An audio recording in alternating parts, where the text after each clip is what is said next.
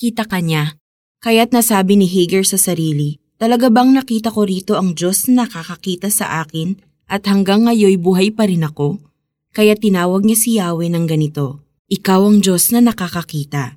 Genesis 16 verse 13 Alipin, ito ang pagkakakilala kay Hagar sa household ni Abraham at Sarah. Ginamit siya upang makapagbigay ng anak kay Abraham ayon sa kagustuhan ni Sarah. Nang magdalang tao si Hagar, ay nagkaroon ng alitan ng dalawang babae. Nagkaroon ng contempt, anger at jealousy between them. Sarah treated her servant harshly. Sa sobrang tindi ng pagmamaltrato sa kanya, minabuti ni Hagar na tumakas. An angel of the Lord met Hagar on her way to freedom. Sinabi sa kanya, Hagar, saan ka nang galing at saan ka pupunta? Sa unang pagkakataon, Hagar was referred to by her name. Elsewhere in the telling of this story, it seemed that she was nothing more than an accessory, treated more like a thing than a person. Hagar was told by the angel na bumalik at muling magpasakop kay Sarah. She was promised that God will give her more descendants.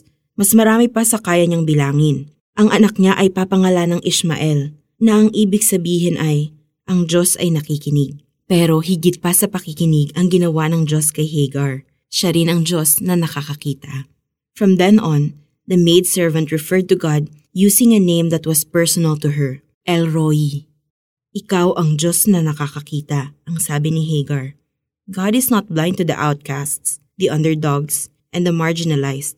When you feel like you're invisible sometimes, remember that you will always be seen by Him. If He can see a poor, hurting, pregnant slave like Hagar, He will see you too. Let's pray. El Roi, you're the one who sees me. I praise you, Lord, for who you are to me. Sa mga panahong malungkot at nahihirapan ako, ipaalala ninyo sa akin, nakita ninyo ako.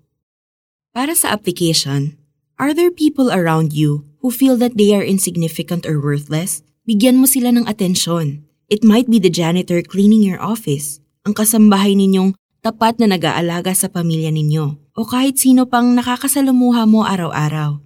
Help them feel that they are seen, para malaman nila na nakikita rin sila ng Diyos.